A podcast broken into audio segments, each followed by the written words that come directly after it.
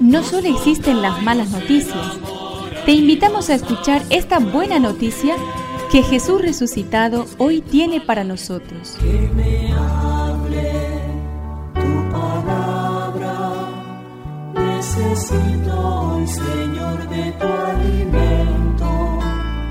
Hoy en todo el mundo se escuchará esta palabra. Mateo 18, 21 al 19, 1. Se adelantó Pedro y le dijo, Señor, ¿cuántas veces tendré que perdonar a mi hermano las ofensas que me haga?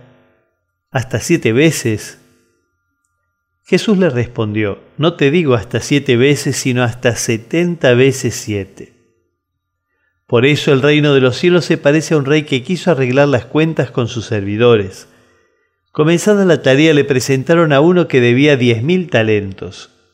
Como no podía pagar, el rey mandó que fuera vendido junto con su mujer, sus hijos y todo lo que tenía para saldar la deuda.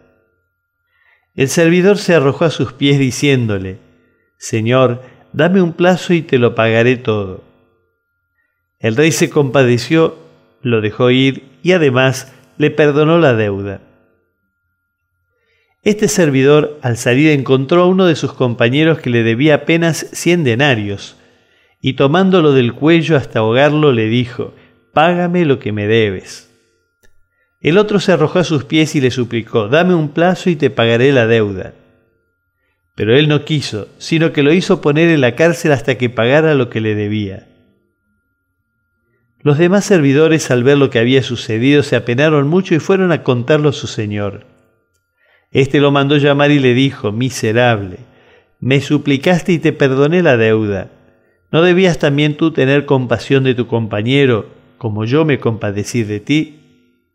E indignado el rey lo entregó en manos de los verdugos hasta que pagara todo lo que debía. Lo mismo hará mi Padre del cielo con ustedes si no perdonan de corazón a sus hermanos.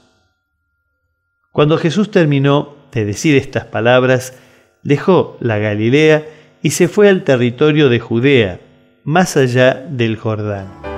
Que me aliente tu espíritu, necesito que me llenes de valor. A veces deberé perdonar a mi hermano si me ofende. ¿Hasta siete?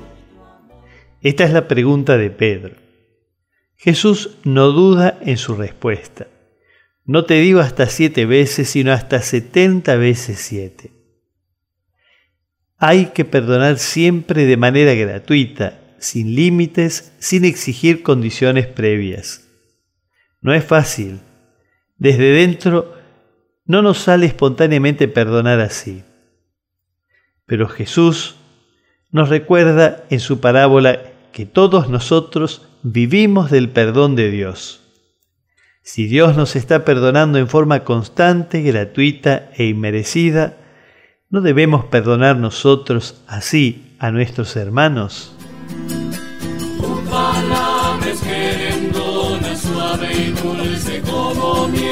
Es una contribución de la parroquia catedral para este año misionero diocesano.